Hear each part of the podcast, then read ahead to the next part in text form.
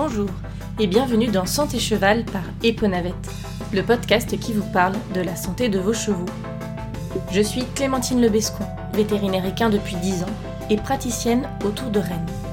Je vous propose de venir explorer avec moi la santé de vos chevaux. Cet épisode est la suite directe du podcast précédent sur la vermifugation. Dans ce précédent épisode, je vous parlais de l'intérêt de pratiquer une vermifugation raisonnée afin d'éviter d'avoir l'apparition de résistance contre les vermifuges que nous avons aujourd'hui. Alors, nous y voici. Comment est-ce qu'on fait pour vermifuger de manière raisonnée? Alors, je vais tordre le cou à une idée que beaucoup de personnes ont. Euh, c'est pas facile à comprendre et je vais prendre un petit peu de temps là-dessus. Il ne faut pas vermifuger avant un changement de pré. Voilà, je répète, vous avez bien entendu, on ne vermifuge pas avant le changement de pré. En fait, ce qui se passe, c'est que vous allez imaginer dans l'intestin de votre cheval plein, plein, plein de vers. Ils sont tous de couleur verte. Ça, c'est les vers qui sont euh, sensibles à votre molécule euh, de vermifuge. Et puis parmi ces, centaines de vers euh, de couleur verte, il y en a un de couleur rouge. Celui-là, il est résistant au vermifuge. Bon, euh, vous allez donner le vermifuge à votre cheval, il va agir, tous les vers, les parasites de couleur verte, vont mourir. Seul va rester le ver de couleur rouge. Si vous faites ça juste avant de changer de pâture, bah, dans l'intestin du cheval, c'est ce ver de couleur rouge qui va continuer à faire des larves, des œufs, ces œufs qui vont être excrétés et qui après feront des larves qui seront réingestées euh, par les chevaux sur la pâture. Mais donc, votre cheval va excréter pendant un temps, le temps de se réinfester, il va excréter des œufs de ver de couleur rouge, de parasites de couleur rouge, euh, résistants. Donc si vous faites ça avant d'arriver sur une pâture, Disons que la pâture, elle a forcément des parasites dessus, hein, ça c'est évident, mais pas beaucoup puisqu'elle n'a pas été pâturée pendant l'hiver ou elle n'a pas été pâturée dans les trois derniers mois. Donc il y a des œufs qui sont morts, la, charge en, parasites est, pas très forte. Et bien ce que vous allez mettre sur cette pâture, ce sont les œufs rouges résistants. Et donc là, on va commencer à créer des résistances. En revanche, si vous mettez d'abord vos chevaux sur ces pâtures-là, euh, une semaine, deux semaines, les vers, les parasites qui vont excréter des œufs, bah, c'est la multitude de parasites de couleur verte et un tout petit peu de couleur rouge, puisqu'ils sont dilués. Donc la pâture, elle va prendre sur elle euh, des œufs sensibles, elle va donc être une réserve de parasites sensibles, et ensuite vous vermifugez. Puisque là, bah, on va tomber dans la même situation, hein, euh, les parasites rouges résistants vont se mettre à être excrétés, mais ils vont tomber dans une pâture qui est déjà chargée de parasites sensibles. Et donc, statistiquement, quand votre cheval ou d'autres chevaux vont manger l'herbe et se réinfester, hein, parce qu'encore une fois, ils se réinfestent en permanence, eh ben ils vont se réinfester avec proportionnellement plus de vers sensibles aux vermifuges et moins avec les vers résistants. Et c'est comme ça qu'on garde en fait, on essaye de préserver ce, ce pool de parasites sensibles parce que on veut que nos chevaux soient infestés avec les parasites sensibles. On voudrait éviter qu'ils aient une majorité de vers résistants dans l'intestin. Voilà. Alors j'espère que c'est assez clair ce que je raconte. Parfois les schémas sont plus simples. Euh, je vais vous en mettre un sur les réseaux sociaux. Mais, euh, mais vraiment, si vous comprenez ça, vous comprenez l'intérêt de vermifuger après la mise en pâture. Ou alors, euh, pas, pas, enfin alors qu'ils sont déjà sur la pâture, mais, mais surtout pas juste avant un changement de pâture. C'est là où c'est le moins, le moins intéressant. Bon, donc vous avez compris quand est-ce qu'on vermifuge par rapport au changement de pré. Et ensuite, la question c'est quand euh, Il est assez acquis aujourd'hui qu'il faut vermifuger de manière mi-systématique, c'est-à-dire euh, à telle date on vermifuge quoi qu'il arrive, et mi-raisonnée, c'est-à-dire on va s'aider de la coproscopie pour savoir si oui ou non on vermifuge un cheval. j'en profite pour vous faire euh, un petit point sur la coproscopie. Donc la copro, qu'est-ce que c'est? C'est l'analyse des crottins et elle permet de compter et de voir les œufs qui sont excrétés dans les crottins par les adultes qui eux sont dans le système digestif du cheval au moment du prélèvement. Chez les chevaux, on compte les œufs de strongle. Euh, grands et petits, euh, on ne fait pas de distinguo, mais aujourd'hui, compte tenu que les chevaux sont quasiment tous vermifugés plus d'une fois par an, euh, ce sont des œufs de petits strongles qu'on voit, et on les compte en 9 par gramme, c'est-à-dire le nombre d'œufs qu'il y a par gramme de crottin. Ce qu'on regarde aussi, c'est si on voit la présence d'œufs d'ascaris chez les poulains, d'œufs de ténia. Alors euh, malheureusement pour le ténia, c'est pas parce qu'on n'en voit pas qu'il n'y en a pas, puisque l'excrétion est intermittente. Euh, parfois ils en excrètent, et puis parfois, même s'il y a des adultes, euh, les adultes n'excrètent pas d'œufs. Donc le ténia, c'est une réponse, on voit des œufs, on est sûr qu'il y en a, on voit pas les œufs, bah on sait pas. Et le dernier œuf qu'on peut voir dans tout ce dont on a parlé, c'est les œufs de douve. Euh, moi, j'en ai vu euh, plusieurs fois chez des chevaux, euh, qu'on a traité d'ailleurs derrière, parce que ça se traite assez bien. Mais pour le, il faut, faut un, vermifuge spécifique à la douve. Donc, pour faire une copro, bah, il faut prélever le crottin, et le crottin, il doit être prélevé le plus proche possible de l'anus. J'aime bien donner à mes clients cette image qu'il faut récupérer le crottin entre le moment où il sort de l'anus du cheval et le moment où il touche par terre. bien sûr, c'est une image, on ne fait jamais ça, mais l'idée c'est que à partir du moment où il va toucher par terre, d'abord les crottins qui ont touché la terre vont tout de suite être contaminés eux-mêmes par les œufs de, euh, de, tous les insectes qui sont euh, sur le sol et sur la terre. Donc euh, on ne fait pas de copro avec du crottin qui a touché le sol. Il faut toujours prendre celui qui est au-dessus. Et puis ensuite, dans le cycle ben, des, parasites, une fois que les œufs sont à l'extérieur, ils vont évoluer et puis il y a la larve qui va sortir. Donc si on attend trop longtemps, ben, en fait on dira qu'il n'y a pas d'œufs parce que tous les œufs se sont transformés en larves et donc on les compte pas à la coproscopie. On dit que le cheval n'est pas parasité et c'est alors que c'est pas vrai. Du coup, soit vous avez votre vétérinaire qui passe et vous lui demandez de faire le prélèvement dans l'ampoule rectale. Donc euh, juste, euh, effectivement, il faut mettre la main dans le rectum. On récupère euh, les deux premières boules de crottin. Et puis, comme ça, on est sûr qu'il n'y a pas d'évolution de, des œufs, de transformation en larves. Ou alors, il faut regarder vos chevaux, et là démarre un long moment de solitude euh, pour voir vos chevaux faire leur crottin et euh, sauter sur le crottin, les deux boules qui sont le plus haut et qui n'ont pas touché la terre. Une fois qu'on a récupéré ça, on met ça donc dans un gant, hein. forcément on récupère pas ça à main nue, dans un gant, et il faut donc euh, retourner le gant et bien chasser l'air pour éviter, encore une fois, que les œufs n'évoluent et se transforment en larves. Et ça, on le met au frigo. On dit qu'on peut analyser un crottin s'il a bien été prélevé, qu'il n'y a pas d'air dans, le contenant. Donc si c'est un pot à confiture, bah vous compactez du crottin jusqu'à ce qu'il n'y ait plus d'air dans le pot à confiture, ou presque plus.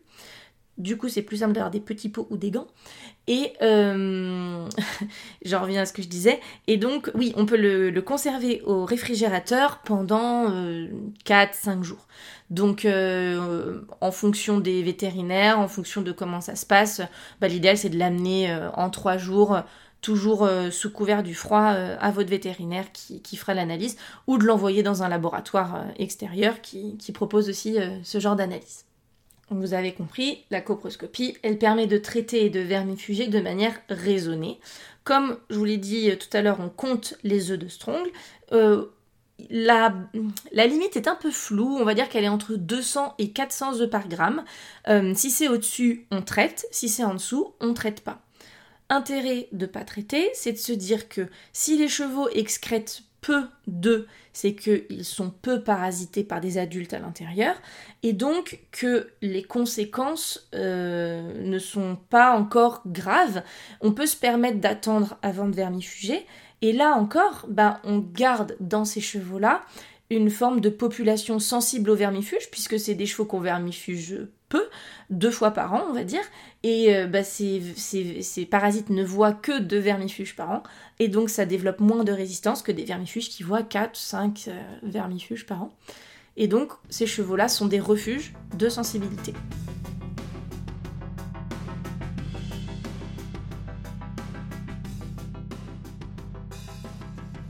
La vermifugation systématique qui est recommandée, elle est de au grand minimum une fois par an à la fin de l'automne.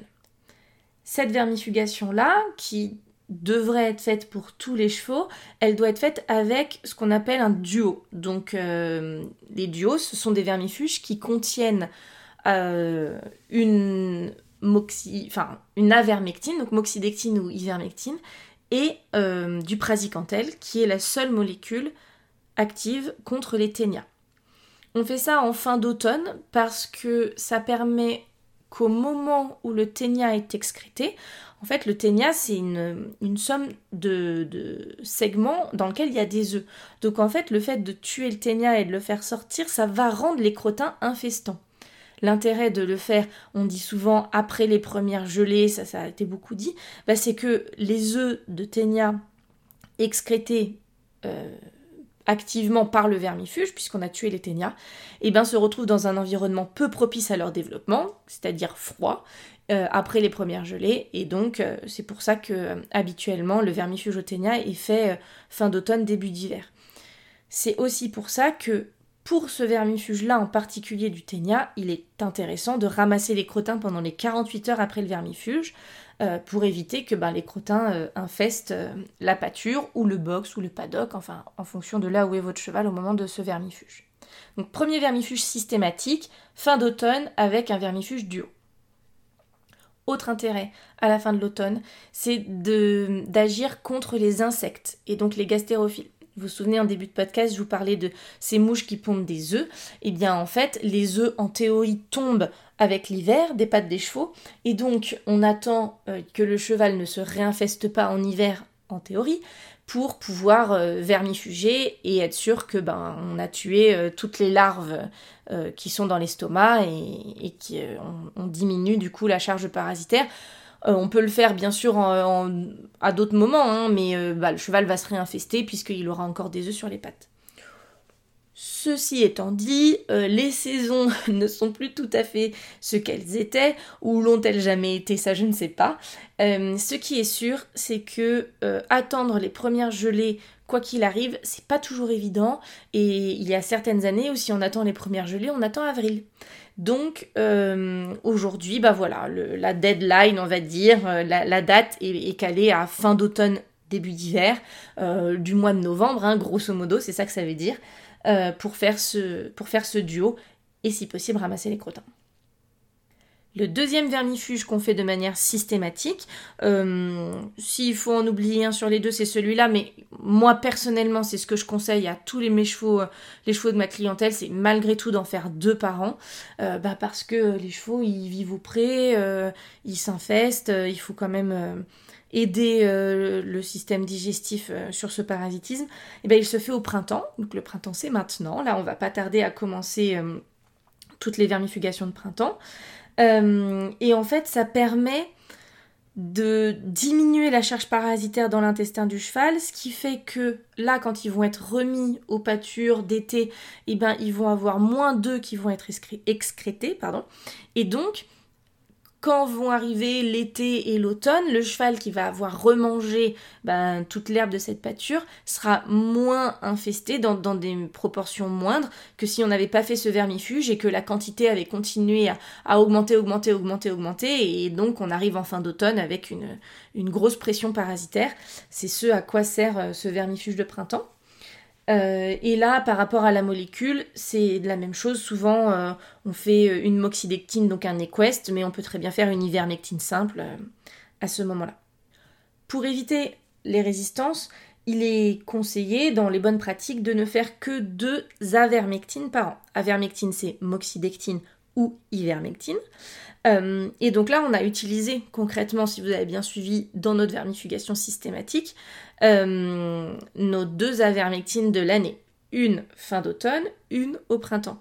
Et donc les autres vermifuges qui vont être utilisés seront avec des molécules d'autres familles afin de préserver cette famille d'avermectine et donc de diminuer encore une fois le risque d'apparition de résistance. Si on prend donc maintenant un cheval adulte, euh, adulte ça veut dire plus de 3 ans, qui vit euh, quelque chose d'assez standard, euh, un pré-box ou un pré tout le temps, arrive la vermifugation raisonnée. L'été, voire l'automne, euh, en fonction de, ben, de la surcharge des pâtures. S'il y a beaucoup beaucoup de chevaux, peut-être que deux copros seront nécessaires. S'il n'y en a pas beaucoup, une va suffire. Mais grosso modo, l'été, c'est bien de faire une copro et ça permet d'avoir une idée du statut excréteur ou non du cheval.